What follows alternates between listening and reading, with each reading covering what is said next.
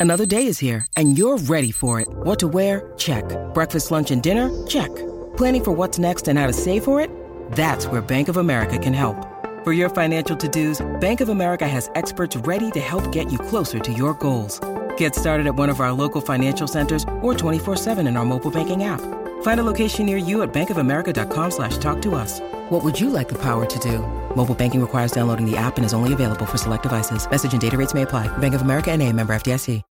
When you need mealtime inspiration, it's worth shopping Kroger, where you'll find over 30,000 mouthwatering choices that excite your inner foodie. And no matter what tasty choice you make, you'll enjoy our everyday low prices, plus extra ways to save, like digital coupons worth over $600 each week. You can also save up to $1 off per gallon at the pump with fuel points. More savings and more inspiring flavors make shopping Kroger worth it every time. Kroger, fresh for everyone. Fuel restrictions apply. With threats to our nation waiting around every corner, adaptability is more important than ever. When conditions change without notice, quick strategic thinking is crucial. And with obstacles consistently impending, determination is essential in overcoming them. It's this willingness, decisiveness, and resilience that sets Marines apart. With our fighting spirit, we don't just fight battles, we win them. Marines are the constant our nation counts on to fight the unknown. And through adaptable problem solving, we do just that. Learn more at marines.com.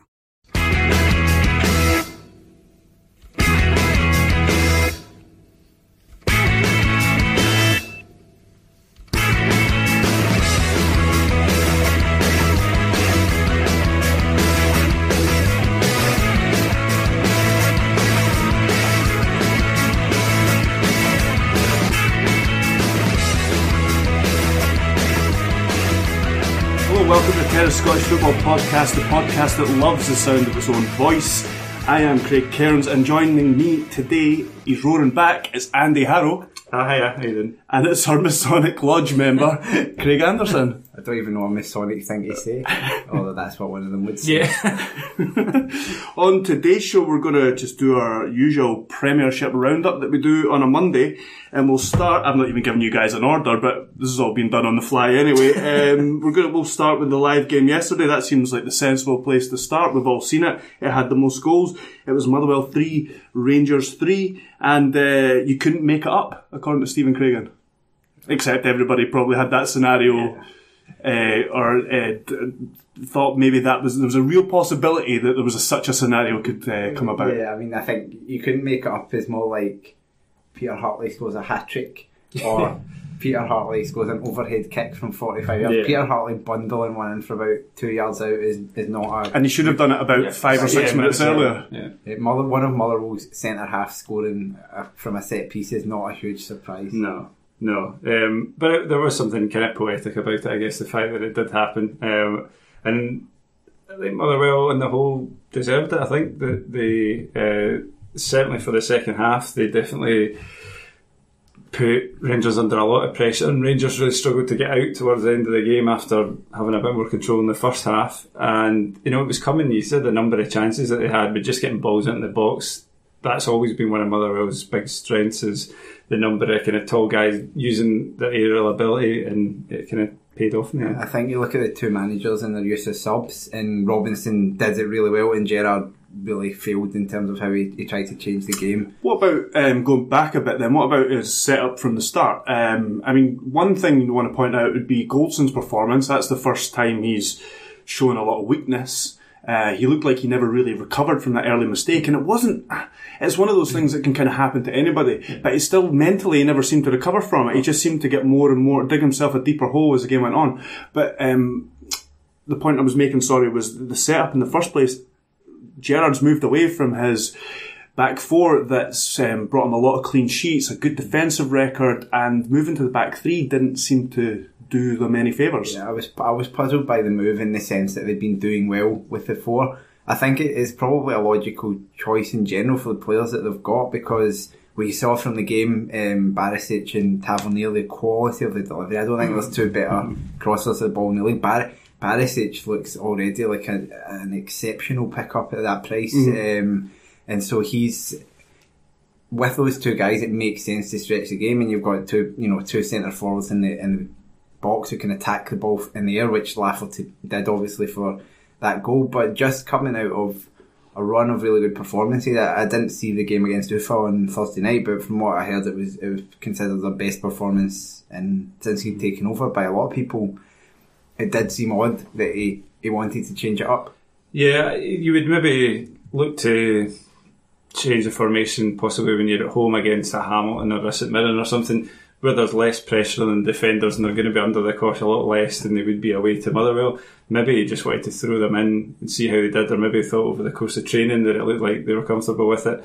As you say, the the slip from Goldson at the start seemed to put him off. Uh, but it would take a while if you're not used to playing as that, and he's still a young defender. If you're not used to really playing in a back three, especially when since the start of the season you've been playing in a four to suddenly then have to deal with kind of extra men and who's picking up who and when you're going forward and when you're not. It can be a bit difficult. I mean, and Motherwell are probably not the best team to do it against because they give you no time at all. You know, they get it forward, they don't allow you to settle, uh, and you know, Gerrard's also a young manager, and that's something that he's maybe learned off the back of it. Yeah, it seems that he um, for the reasons you're given there, that's maybe why he's gone for it. Uh, their Motherwell always play with a front two, so he's maybe want to have the, the extra mm. extra centre half there. But I mean, there's ways of um, that without moving to a back they, three. They without... played against the front two last week with Killie, Brophy, mm. and Boyd played in that game, and, and you can play Flanagan on one of the one of the sides and uh, uh, or ask one of your more attacking fullbacks not to go forward as much or something along those lines. Yeah, yeah, you do wonder if it's a, a bit more about just accommodating Lafferty. You know, they get a guy in they've been courting for a long time. He gets a chance to play him, and he kind of wants to see how he does alongside Morelos, and you know uh, that seemed to work from that point of view. But did it work in the for the, the team as a whole? Probably not. Um, Motherwell really did very well in the in the centre of the park. Uh, I thought um, Rangers have again done pretty well in, in, in, midfield this season. Jack's come on pretty well under Gerrard. Uh, Jari has looked like a good signing. Um, but I thought Bigirimana and Alan Campbell both had great games. Um, Campbell was throwing his weight around a lot and maybe could have got booked earlier than he actually did. But um, it was a good performance from the two of them, and Bigirimana's deliveries obviously were, were yeah, very key but, in the end. But the open, play, the open play as well for Bigirimana, I thought he, he was really influential in the game in a way that I haven't really seen him be before from Motherwell. He's come in and he had a bit of a reputation. He'd obviously at a young age been signed by Newcastle for a decent amount of money, and so there was some suggestion that there must be a player in there, but we hadn't really seen it yet much. He's done it off the bench a couple of times. Last season he came off the bench, um, I think a game against Kilmarnock, he came on at nil-nil and got an assist in a 2-0 victory. He came off the bench at Easter Road when they were 2-0 down and sure he set up Moult for one of his goals to get a point from that game. So he has done it a couple of times, but when he started, yeah, he's not really been the player that they bought. But yeah, he, he looks like I'm thinking he had an interview through the week or last week where he said, you know, he maybe underestimated it when he came up here, and and which is quite odd considering he, he did he was up here before, spent plenty of time to watch Scottish football while he was sitting in the stands or on the bench for Rangers. But he, um, yeah, it, it was good of a player to admit that, and it looks like he's maybe screwed the nut a bit this season and actually taking it seriously.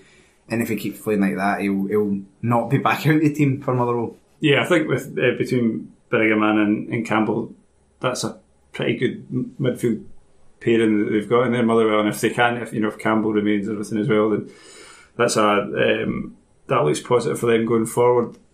Also looked positive from the point of view of Main. Main seemed to be a bit off key going into the start of the season, but he seemed to kind of relish that challenge against a bigger team again. He seems to have generally done that since he's he's been in Scottish football, and he was kind of back to causing defenders a lot of problems and look dangerous again. And it looks like they might have a relationship between him and Johnson. It's early days, like, but it looks. I like to look at Johnson. Yeah. It's the first time I've really properly seen him, and he was lively throughout the game. I was very surprised he went off. Actually, it, it turned out to probably be a good decision because Sammon um, made Rangers think a bit differently when he came on. But I think there was, I think there was probably four good striking performances from all four strikers that started the game.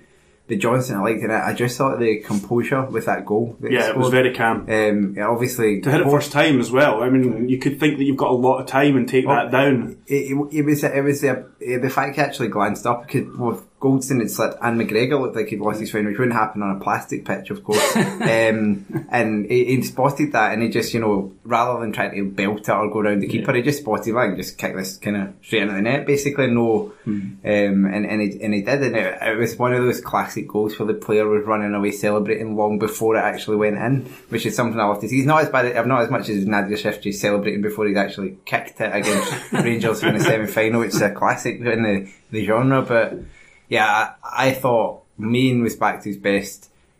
Johnson paired up well with him. Then then you saw Sammon come off the bench and, and causing problems. And then Bowman, it was a, a bit of a cameo, but he did the same because he was aggressive and getting in people's faces. And then at the other end, you had both Lafferty and Morelos were a real handful. Yeah. Yeah, Johnson, I, I like the look of him as well. Looks like he gives them something different up front, and uh, he also has huge arms. It seems like you have to have huge biceps to be a Motherwell forward these days. Um, yeah, but we'll move on from that game. We'll go to just, a, just a bit on the substitutions. If um, sorry, I was I was going to say about that earlier that. I'm still getting used to this, uh, new, this new time constraint. You know, yeah, that's fine. It's all right. I'm sure there's other games the, you can chop time off. Were rubbish. Um, I, just the fact that two two mistakes. I think it, it kind of reminded me of Lee McCulloch that day when um, when he was Killie manager and we were all leading Aberdeen and he made two changes which basically chucked the game away. He brought on I'm, I'm blanking on the guy's name, the big centre half that came up had a good spell, Miles Addison, oh, and then he came on against Aberdeen and sold the jerseys for two goals.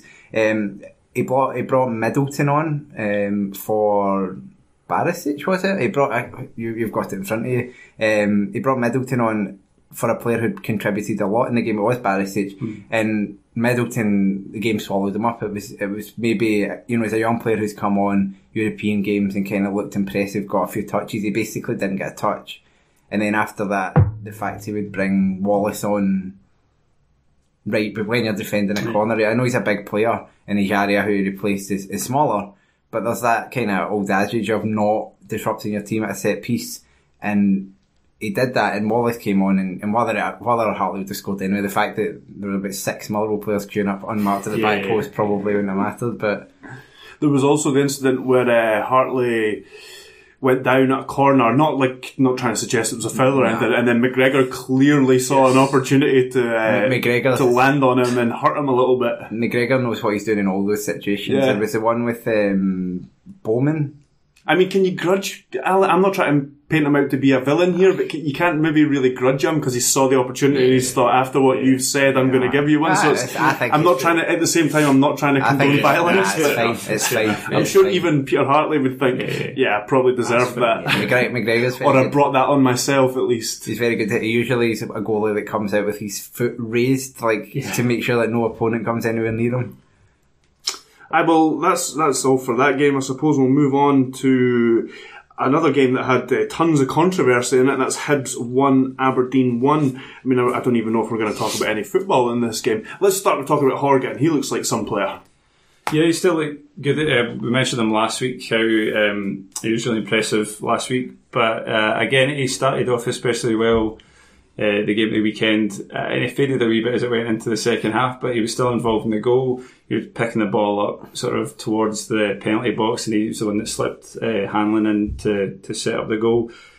Yeah, having somebody like that is a real bonus for him. It's just having somebody that's really energetic and capable of working out wide or in towards the middle. Yeah, they seem to want to use him in the in the middle. Yeah, well, certainly under the current setup, they have to because he doesn't look like a wing back. Yeah.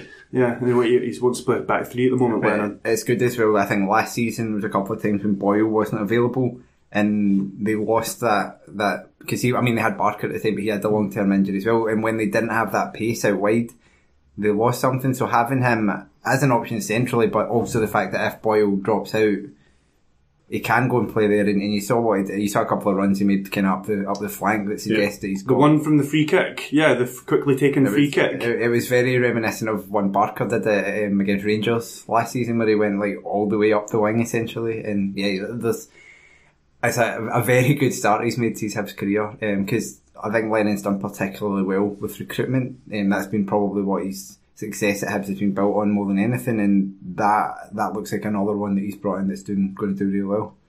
Yeah, I, I mean it's a it's a it's a decent point for Hibs. Nothing I'd, for neither Hibs nor Aberdeen. It's really a great point, but they can there's elements of uh, positives to take out for for both of them. I mean, as say Horgan looked pretty good. They, they, they, were still playing with shot front, so there's you know they're missing Kamberi and Maclaren was only on the bench, so you're still. Uh, you know, and in midfield, they're still quite not got the balance right potentially. Uh, Porteous was playing at centre half, so they've got people still getting used to systems. They've got people still to come back, and a, a draw is an okay point. And, and as I say, they had patches during the game where they were they were quite impressive. And I think when Aberdeen began to sit off them, um, it kind of helped and gave them a, a bit of a confidence boost to go and get the equaliser. Okay, I'm going to ask you to put your Masonic hat on now. Yeah. Um, should Hibs have had a penalty? Was that with one with Constantine? Boyle, Coyle and Pon- Nah, nah, not- Boyle and Constantine. I don't. I don't think that was a penalty. I think that there was a there was a lean in, but there there wasn't enough for me to kind of mm-hmm. make it make it a foul. It was kind of like it's one of those. If the referee gives it, you'll go a bit soft, but you won't say it's wrong. But just to say, I don't think it's wrong not to give that. I think the, there was an element of him leaning in, but it was it was a kind of physical confrontation with two players. Yeah, I think there was quite a lot then this weekend where it was just ones that Well, just two, kind of two in the Hearts Killie game, I Yeah, think they were both similar. Uh, it's it's just really find them interesting. You know, I could see if the referee gives them, I could see it, but equally, I don't feel they don't feel particularly strongly about them in a- either. for or Whereas the, the Ferguson one was just a, a blatant penalty, Yeah, man. I don't think yeah. I need to ask anybody at this table whether it was or not. And I liked uh, Paul Hanlon afterwards kind of saying his, his excuse was, I got a little touch on the ball. and he didn't. But even if he had got a little touch on the ball, I think you can't still like skiff the ball No, and then yeah. clean a player out like that. It was the fact that he gave a goal kick. It was the, the Yeah, it was a bit bizarre. thing. Like, Yeah. what, what did you think happened, Andrew? Like, what? Are you on first name terms with them, are you? well, it appears so. And then obviously there was the uh, the in air quotes headbutt from uh, Gary Mackay Steven, which in my opinion he just stood up to square up to him, and uh, and Porteous did exactly what Kyle Lafferty did all those years ago and got a lot a lot of stick for. Um, Well, I think went down like a sack of potatoes. I think you've just seen a totally different discussion had he actually been sent off. If the red card had come out, Porteous I suppose that maybe would have been the difference. Yeah, and it shouldn't be because you shouldn't You can still see the shock on Mulgrew's face as, you- Lafferty wondering whether he should go Yeah. down as well. you shouldn't judge a player. You shouldn't judge a player's actions on what the referee does. It's like this. That's why I disagree with the um, the two match ban that players can get for diving. If you only get a yellow card for it in the game, why should you get a two match ban if you get away with it compared to if you don't? It doesn't make sense to me. And it's the same argument. Just because the ref got it right in the sense of not thinking it was a red card, that doesn't mean the the discourse should be any different about what Porteous did. He cheated. It was, it was a dive. He threw himself down. I don't mind it. I think I find it, I find it quite funny as a fan. I would quite enjoy one of my Especially, players especially it. from a player that um, we put a gif up recently of him absolutely cleaning players out. And that's like that's part of his game is being very physical and being and he's a, he's a big laddie as well. and, and that's fine. And I think I think he'll go on to be a really good centre half. But it's you can't paint yourself as, as soon as you paint yourself as a hard man, you can't do that because you're just been made to look. It's a, it's a bit like um, Sergio Ramos. Nobody takes him that seriously as a hard man, even though he's really hard because he, as soon as anyone goes near him, he, he's just rather go down and kind of bottle out of the, the confrontation. Yeah, I I actually enjoyed the tackle in the first place. That was just such a brilliantly cynical tackle in the first place. He was obviously never getting the ball, but he just wanted to stop the attack. Then Yeah, I've seen a few arguments in the past that those should be uh, red cards. I know you were arguing. I thought I thought that one was because I thought it was his, his studs went into the back of his leg. I think if you trip someone or you you know take a, a swing and, and catch them, but it's it's not dangerous. It could be a red card. You need to change the rules, but I think even under the current rules, I think that's a red card because his studs going to the back of his leg and it's nowhere near the ball. So I thought that was a red card, but well, I enjoyed it, Craig. So. you can still enjoy it. It can still be a red card. I enjoyed Greg Taylor absolutely bodying uh, Joey Barton. It was still a red card. Um, right, let's move on to Rugby Park where Hearts came away with a 1 0 victory. You were at the game, Craig. How many points are Hearts going to win the league by? Well, Hearts were hugely impressive. I thought um, there's still there's still things that can be improved with them, but my word, compared to last season and the Yeah. kind of Attacking areas. and, yeah, they just they were just they were a, a really kind of disunited team. It, it wasn't cohesive at all. You look at them; they're set up to. They've got a clear game plan. They know what they're doing. They've got good footballers in the team, but a lot of it's about winning set pieces, getting good deliveries into box, getting players in about Uche, Haring, who are both excellent in the air. Um, the centre halves also strong in the air, but everything's built around Uche and the guy's ridiculous. Um, Kel- Kel- it, it was genuinely occupying four Killie players for much of the game, which was the two centre halves, Findlay and Broadfoot, but also Dicker and Power were basically having to leave the midfield to block him up from the front as well. So there, at some points, all four players were basically there to stop him. And had Hearts had another kind of competent attacking player on the park at the time, it was Morrison and Mulraney out wide, both of whom did very little in the game. And Naismith was playing too deep, so he couldn't get up in support. Had they had that, there was so much space for those guys to exploit. Whether can kind of maintain this once people get wise to them, that's what I said before. But then you're like, as as we discussed on a previous show, how do you? Doesn't matter how wise you are to a player if he's that strong. You're talking about guys who are no shrinking violets, you know, Broadfoot, mm-hmm. Power, Dicker. Mm-hmm. They're strong guys. And, and also, and these maybe aren't the, the best opposition, so maybe not the best example, but um, a game against Inverness and the game against Hamilton, that was um, two different teams that played two different ways against them. Inverness tried to stand off them and give them space, yeah. and he tore them apart. And uh, Hamilton did the opposite, and they tried to get tight to him. And he, and like you say again, uh, well, the well, Killie players that were trying to get close to him, he can just muscle he, he them pushed them off it, and you saw that little incident. His touch was really nice because you saw that little incident, the one when he set Naismith away, or he, he was responsible for that move when Naismith went away, and it was really intricate football on the counter from Hearts. And um, had had that goal, goal gone in from Naismith, it would have been would have been heartbreaking to see him score at Rugby Park apart from anything, but it would have um, been one of the goals of the season in terms of the move. Yeah. Having said all that about Hearts, I think the game would have finished nil nil had um, had it not been for the red card. Killie didn't play particularly well in the sense of doing very much, but I was actually very pleased with the team in terms of how they stood up to the kind of physicality of the game. Killie are themselves not a no, they're more than willing to stand to, to put, put in a fight when they need to. But the set pieces, Hearts were, Hearts were bigger than them all across the park, but every set piece that came in, they contested everything, they fought for it, protected McDonald, all the things you want your team to do, and, and I thought they did it very well. And I do think yeah, the game would have kind of petered out to a nil-nil draw um, with with eleven against eleven. Yeah, the problem with Killie is it not still that it's just that lack of creativity. Yeah, there's just nothing missing, there in the middle. That's there's, I mean, players coming in as far as we know, but well, because uh, I think uh, the stories are that Tish Ball is going to return from last season and make a difference. If we can get Greg Stewart in as another attacking option, it makes a difference because at the moment he's just not found the right combination with, with Boyd, with uh, Brophy, with Jolly. Um, Jones is kind of getting marked out of games a lot more and he's not really getting the ball to him. It's just not flowing the way it did last year. They just miss that link uh, to create things and that's what's needed. And yeah, that that's kind of been the problem. It's not them the organisation still there, the shape's still there. They're just missing the kind of gold dust they had last year. For me, the the real positive about Hearts is just the fact that they know how to play and they've Levein has finally got them to a point where they're playing the way he wants them to play, and everyone seems to know what their position is and what they're supposed to be doing within that shape.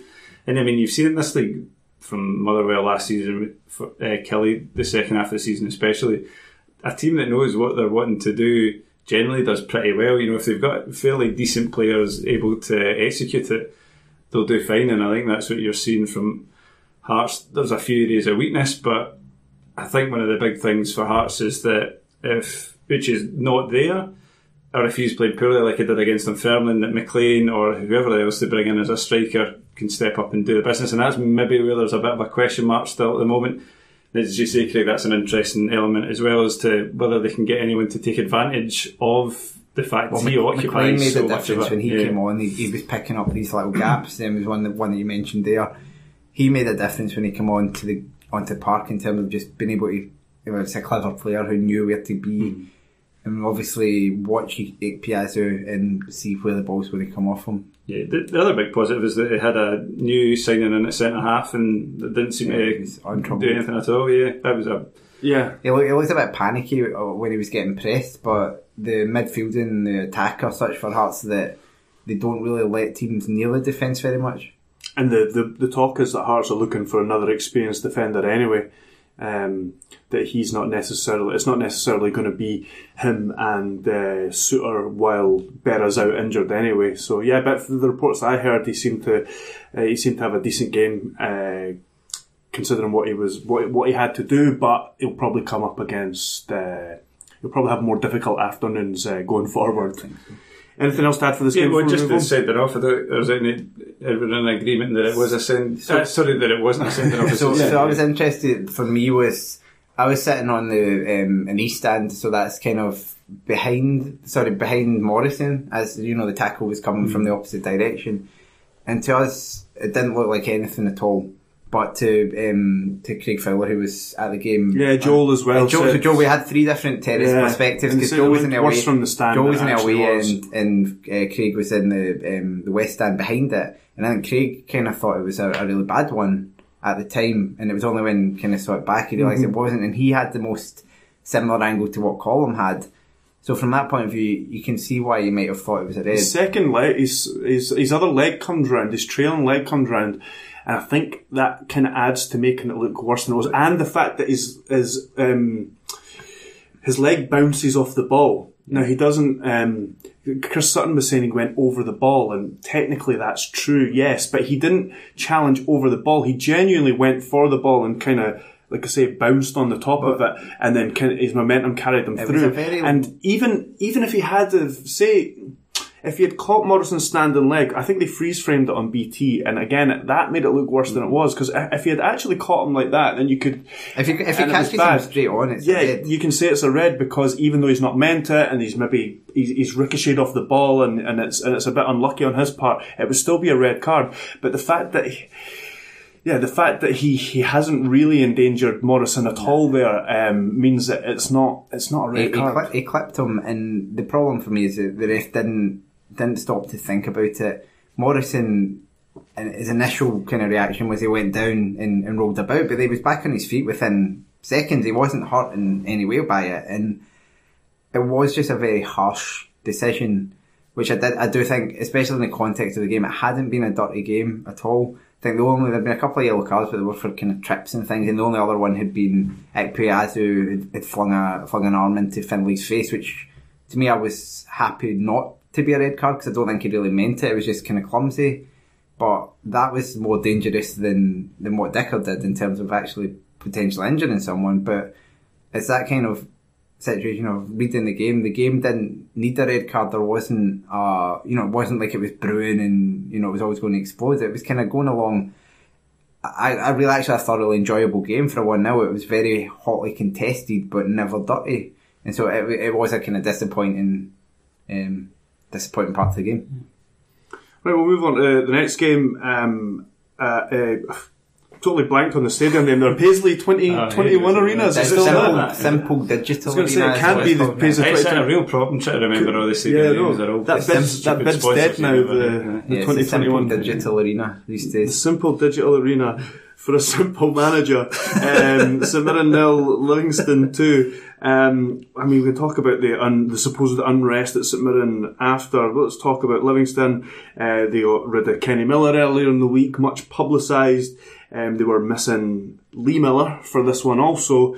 Uh, they brought in Jack Hamilton, uh, the young Jack Hamilton, and he opened the scoring for them. They also brought in Alan Lithgow, and they went back to the back three, which got them to the Premiership in the first place, and it seemed to do them, serve them pretty well. Yeah, back three and kind of more direct football, and I, I think it did. I think I was I was talking about Hearts just beforehand about a team knowing how to play a certain way and being comfortable with it, and that's what Livingston were good at. That's how they had success. Miller came in and tried to change things, and you know it, it had some moderate success in Yeah, this they, first weren't, few weeks. but They weren't terrible, they were but- okay in the Betfred Cup, and uh, they they did okay against Yeah. Kilmarnock as well. But I think you can see, and, and the caveat is that St Mirren are a hopeless case just now. yeah, shit is the is the word. But the you know you, you can see positives again from the fact that they looked pretty comfortable. Um, they had a young guy Hamilton coming in, possibly the best Jack Hamilton in the league, probably. uh, you know, coming in for his first game, getting on the score sheet, they, they were caused problems from set pieces all game. Um, Pittman was really good in the middle alongside Byrne. so there was uh, Lawless putting some really good set pieces. They're not going to be brilliant this season. Um, they've still got a lot of weaknesses in the in the squad, but I mean, we'll come on to St. The one thing they do have is a bit more of a core there from last season. They've not chucked the you know the whole squad out to try think, and rejig it. I think the advantage they've got is they they've got a system. that they play three at the back. It's kind of six across the middle and one up yeah. front. Essentially, is what they play, and it worked really well. And the parts of some kind of all all the players are almost dispensable in that. You know, you can just take somebody out and chuck somebody in, and they know exactly what they're meant to do. And of course, some of the players are better than others at what they do. Um, some of the players are particularly important. I think Robinson and Pittman are really important to the system, but and then the three centre halves likewise. But and for set pieces, the three centre halves of set pieces, I think huge, was it yeah, Lith, Lithgow and Halkett. I think were the joint second top scorers for them last season, or something along those lines. They really relied on their set piece Yeah. goals last and, season. and the three of them were involved in the first goal. I think they were all had a either a header or a cross or something in it. So And Lithgow's just a monster in the opposition. but like you saw, I can't remember who it was that was marking him, but the guy was only interested in pulling his shirt, and he doesn't. He, he, he didn't. he didn't moan. He didn't go down. He just got it. He just hung in there and headed that ball in the net anyway. And it was a very difficult header to execute. By the way, he was running away from goal, turned round, hung in the air, and, and put it back uh, where it was coming from. I, I thought it was an excellent header. it's interesting that was his Premiership debut. Um, at the age of 30, I think a player who had not had his off the field issues when he was younger would probably have made it to this level at some other earlier point in his career. I think teams were put off by it. And Livingston, obviously, uh, previous offences are, a, are a, a bonus for them rather than putting putting them off. So um, yeah, he's he's yeah. I think he'll, he'll go on to have a good season, and and it's that fact that they're organised and they know what they're doing that, that makes me think that they might they might well stay up.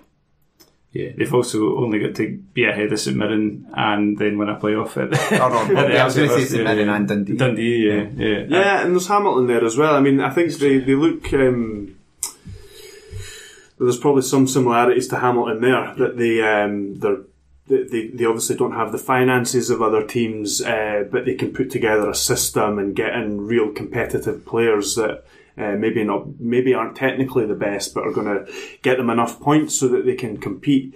Whereas St Mirren, St Mirren looked to have tried to go the other way and tried to be a bit more of a football inside. Which I mean, there's no right way of doing it. There's no right or wrong way of doing it. Um, teams have come up and played a bit of football and done it successfully in the past. But um, yeah, I mean, it's hard to see many of Stubbs' signings at the moment that you would think are going to go on and be successes. There are some good players in that team. You maybe say Paul McGinn one of um, one of uh, Stubbs' signings that could probably turn out to be pretty good. But the other the other players that are there that are that are decent at the moment seem to have already been there. And there's a few players. I mean, I'm still trying. I'm still trying to become familiar with a few of them. To be fair, A kind of revolving door as well. With, uh, and there's a few that haven't had many minutes. Well, the boy that they signed in oh, signed in July and out on loan in August, like back down to England. Who was that? Jim Kellerman. All right, okay, that's Uh, two very or something. very Kilmarnock esque, Kilmarnock Lee Clark esque. Yeah, I, yeah, their their signings have been terrible. They started really poorly against Aberdeen the other week, and Stubbs dug them out for the fact that they were just flat and didn't have any fight. Didn't look like they had any fight this week either. I mean, you're looking for a reaction. You're at home, uh, one of your relegation rivals, realistically, and nothing happened. There was a there was a incident in the second half. I don't I, didn't actually couldn't see who it was, but the ball had kind of come down the right hand side. Livingston were attacking. It was sort of on the touchline, and I think it was against Lawless was against one of the um, St Mirren defenders, and the ease with which they went past him, the defender should have been able to shepherd the ball out for a goal kick or kick it away for a throw, and did neither. He just kind of fell, crumpled in a heap under absolutely no pressure at all, and Livingston went in attack, and that kind of seems to be the mentality just now. The other problem is the players are crap. Well, but they're not. fact for there's uh, been several stories from from their supporters about unrest as well in yeah. terms of what's going on. Apparently McGinn's- he's fallen out with the well. This is all rumor, but yeah, he's supposed to have fallen out with the McGinns, or at least had words with the McGinns. There's something going on with Cammy Smith. I've heard a few different things there. One being a fallout, another one being that um, he wants Kenny Miller and therefore wants Cammy Smith off the he- off the he budget. wanted- He basically said he wants to play a 4-4-2 and he doesn't Yeah. see a, a place for Smith. And that, and it's like, who started well. yeah, he had a good start to the season. He was one of the, possibly the best player last year. And like, I think it said that all as I could see that when Smith came on as a sub, Stephen McGinn made a particular effort to like give him a high five onto the park.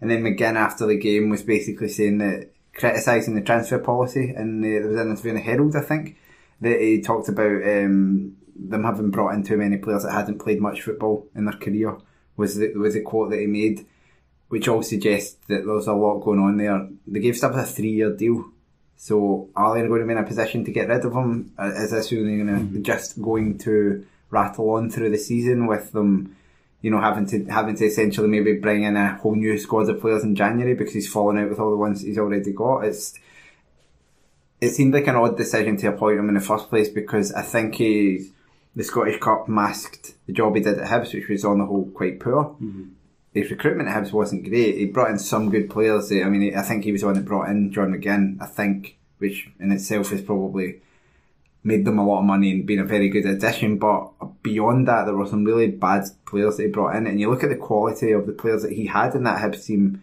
in the second tier. And McGinn, he had at times Liam Henderson. Um, he had uh, David Gray. Stokes was there for a part of it, and yet he couldn't get that team even to challenge for the title and it, it, took Lennon to come in and do that. Yeah, I, I, mean, if you look at the players that he's brought in, we talked previously about Coulson, the fact that he's a left winger playing at left back and looks at um, I think, was atrocious at the weekend and has not looked very good generally. I mean, Kpekawa came off for Baird uh, after 50 minutes. He'd had a booking. I don't know actually if it was any niggling knock or anything, but just probably that he wasn't playing very well. But he's not been good. Willock's not been impressive. Broughton Madson's apparently been pretty consistently awful. I think Joel said he didn't touch the ball in the first half. Yeah, yeah. I mean, it's always what you want from your striker, which might not, which might not be his fault. No, actually, it might not be. But, no. Nah, you, but there's, there's no way, something fundamentally no wrong. for that as a striker. You come looking for the ball. I can't. I, it strikes me as a guy who's come up and loan thinks he's too good for it can't be bothered. Mm. And that's always your problem when you're seeing a lot of loan players that have got no no connection to the league, no affinity to the league. Yeah. If it goes wrong, don't care. I've got my contract at Birmingham. I'll go back there.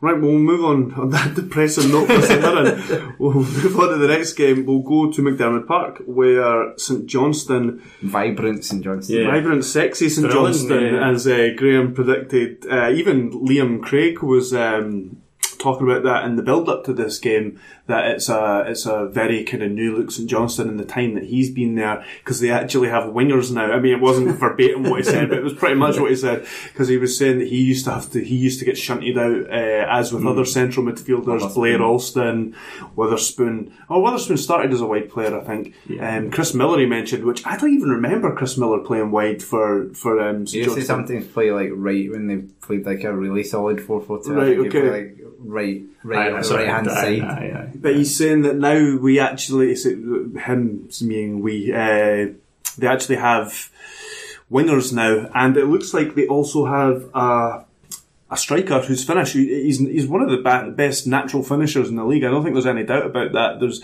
Tom uh, Tony Watt has shown over the years that he's got a lot of talent. It's just never worked out for him at many many clubs. But he's off to a really good start. The problem here. he's had, he's had lots of starts like this at clubs. Think he started well at Hearts. Didn't he didn't but, score the goals, but well, he's. It, yeah. I think I think it maybe has been a different. It's funny because you get all these stories about him, but every time you see him, he seems like quite a nice guy and quite um, like it doesn't seem like a hothead or a bad boy or anything, but he does seem to constantly fall out with people. Um, he seems like he may be screwed in that, but you never really know. So it'd be mm. interesting to see how it goes. But if he can keep playing the way he is, he'll, he'll probably be talked about for Scotland call ups before the end of the season, would be my guess. Yeah, he is one of those guys that kind of everyone's wanting him to do well. You know, he's he's got the potential. He showed at Hearts as a technically a very good footballer. Mm-hmm. He's become didn't really match up with the finishing at Hearts, but he seems to have done it here. That's a, that's his sixth goal that he's scored since he's come in. Which is a very good finish yeah, as well. it was because he had a lot of time to think about mm-hmm. it. Um, and I, I know I like that St Johnstone, and I said this last week, so I'm kind of maybe repeat myself, but the fact that Rick's identified what he wants to do, he's brought in three people up front who can all execute and work together. Uh, there's chat about potentially Swanson either maybe for St Johnstone or Dundee, but certainly having another attacking as well. as well. Yeah, well, I think there's maybe chat of potentially bringing in somebody else just to kind of bolster them from a kind of number ten position.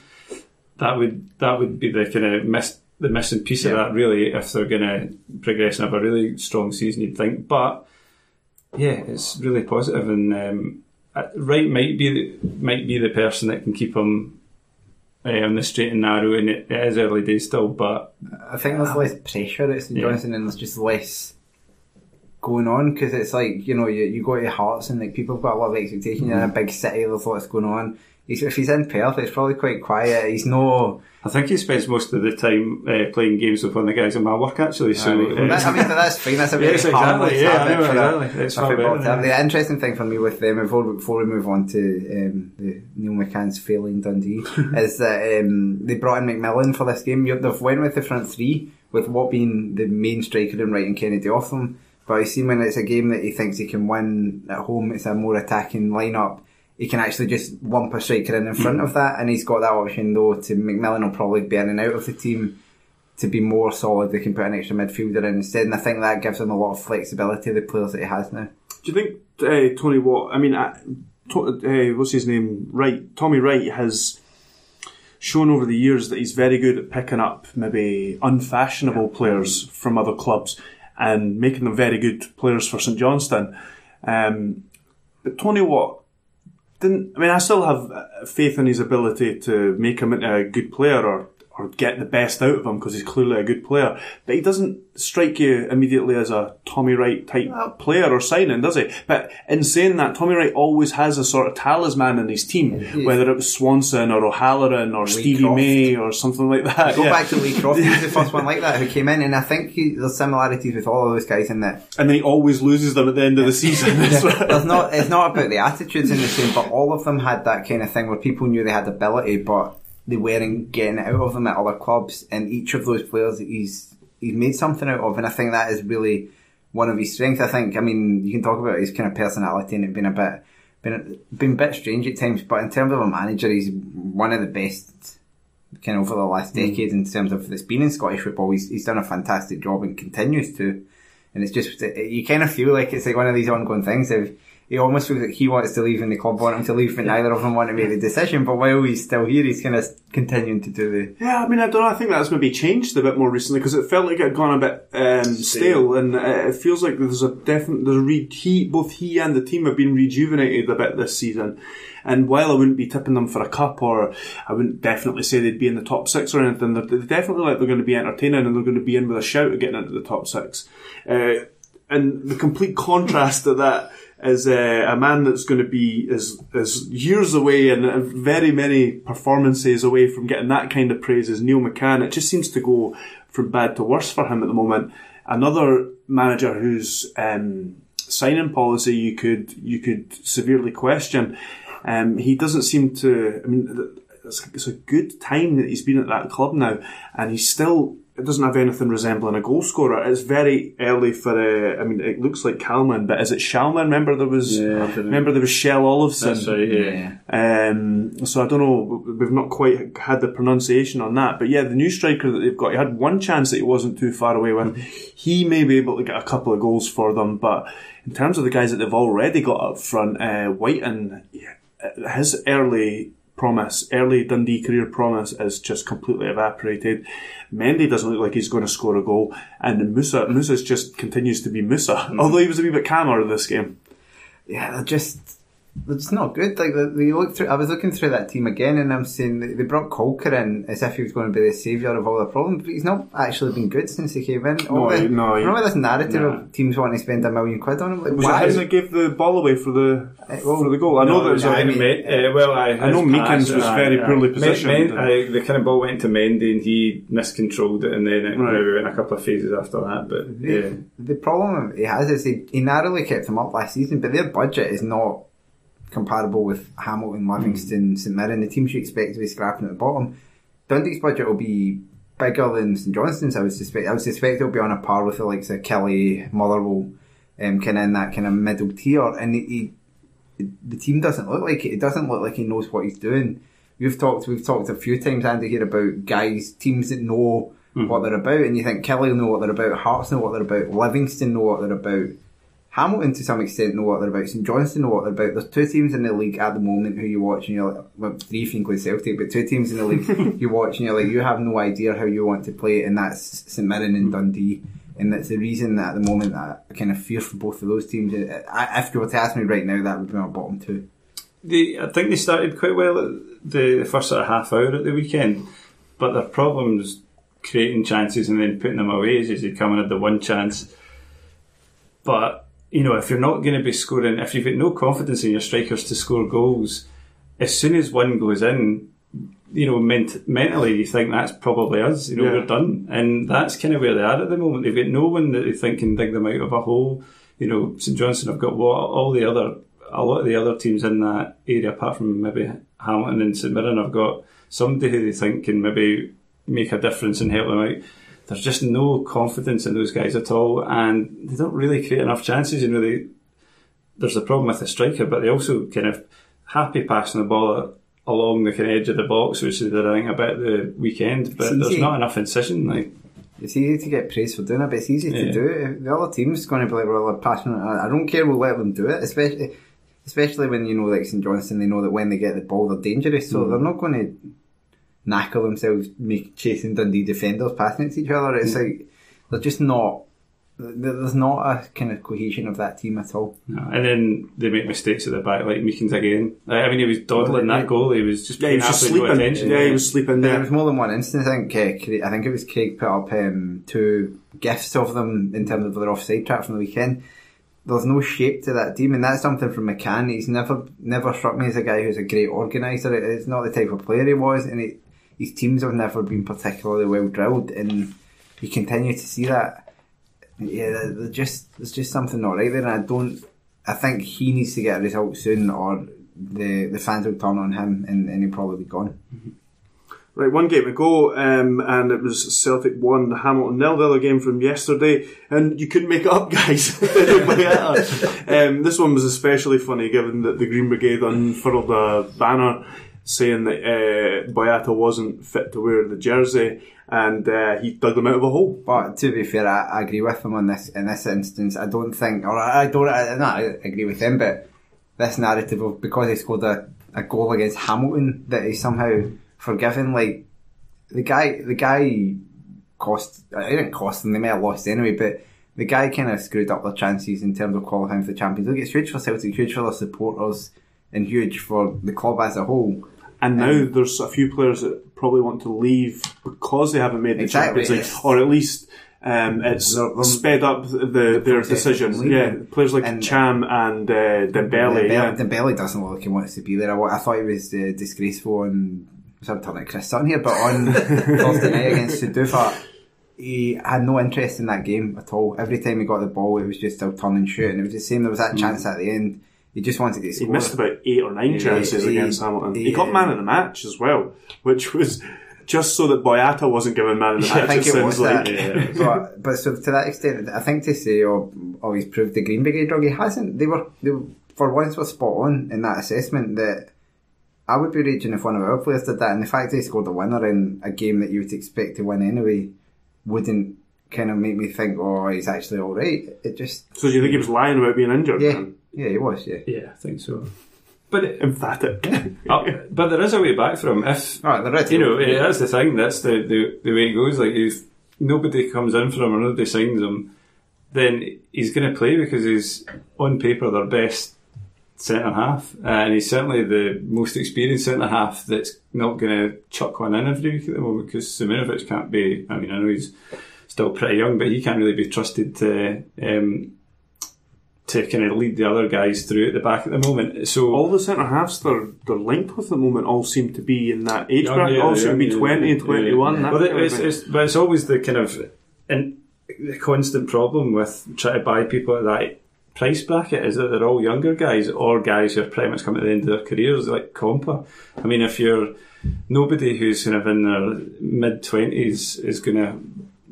You know, you're going to get him for that kind of price at Celtic are looking yeah, at. unless to he's get Schär and then he's gone to Yeah, yeah, yeah. Newcastle. They just can't compete with that kind yeah, of thing. I think I could be the wages. So that's that's the problem. And, and as much as Boyata's, I mean, it seems bonkers that somebody would pay eight million, and a good European club would pay eight million for him because he's he was shown enough over the course of the time he's been at Celtic that he's liable for a, a ricket himself. But he is their best centre half, alongside probably Ajer, is uh, the best two centre halves at the moment they've got, and if you know he stays, he's going to play, and he can play himself. You know, Celtic can still have a decent European run potentially. They've got. A, it doesn't look like it at the moment. They've got a lot of work to do, and I think you'd argue they need to bring in some fresh faces. There's a chance to go deeper than the Champions League as well. It doesn't Yeah, bring yeah. the same money Yeah. or the, the, the bigger the big ties like the Yeah, Champions But, League. but I mean, there's big teams in there. I mean, Arsenal yeah. and Chelsea are Yeah. in there. There's Yeah. big, big Spanish teams. and I can't, work, can't remember who, but they're, they're Probably all Sevilla. Yeah. Yeah, or they will be there at some point. yeah. But you know that that's the that's the thing that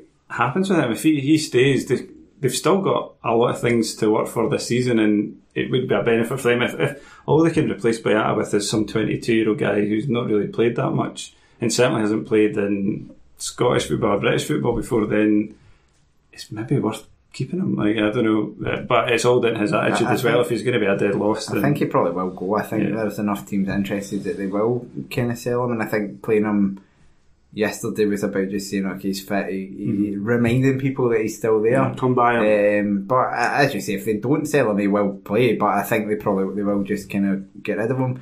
Beyond that, for Celtic, it was it was just one of those games. They just needed to win. Didn't matter how they won. yeah, exactly. Yeah, I think that. I And think funny that had they not scored that goal, Hearts after three games would have been four points clear. Yeah, only of the league. Hearts and Celtic have won more than one game so far. Uh, Uh, I think it says yeah. It says I think the, the league is quite even in a lot of places, and teams are still getting up to speed. Just like, just before we go, actually, just a word on Hamilton. Aye, 'cause I quick, think come the- on, us and Hamilton was going to say because we've gone over a bit. Yeah. I don't care. We'll. I'm sure we'll survive. the, um, they were pretty well organised. Uh, they had the chance in the first few seconds, uh, and that was that was pretty much it. But Canning has them pretty well organised at the moment. They're looking okay. Um, they don't look like they're going to concede much. Uh, McMahon, Want, and Gordon were kind of decent as a three at the back, even though two of them aren't really centre halves. So, I mean, you, when Hamilton go away to Celtic, you think a win nil defeat's pretty decent as far as it goes, and they can they can take some positives out of that start of the season that they've had. New boy Kimpembe was playing in the midfield, so they signed on that as usual. Signed the day before the game, straight out of the team. Coming out, coming out of like loads of non-league clubs in England, I think. Looked like he was all right, so he'll be winning. Canning he'll play, mentioned them after the game. he'll play so three well. games and then be released again and pop up, and then he'll sign on again for Hamilton, and then he'll leave. And Oh yeah, there's just some breaking news. Sorry, all right, Paul Hartley's left. Apparently, so according to- oh, well, that's the, Oh, that's a that's a good, good- a nice good wee segue. Yeah, so we're going to go and do winners and losers. We're going to do it anyway. Yeah, anyway. Um, but uh, I believe Falkirk were probably going to be on that list. yeah, well, I was going to actually put Paul Hartley specifically on that list. So yeah, So we'll go do that now. You guys know everywhere to get us Facebook, Twitter, Terrace Podcast at gmail.com, and we're going to go do uh, the Patreon now, which you can sign up for if you haven't already, and that's Terrace Podcast. No, it's not. It's patreon.com forward slash Terrace Podcast, and we'll see you there. Bye, guys. Bye. you on the side. Sports Social Podcast Network.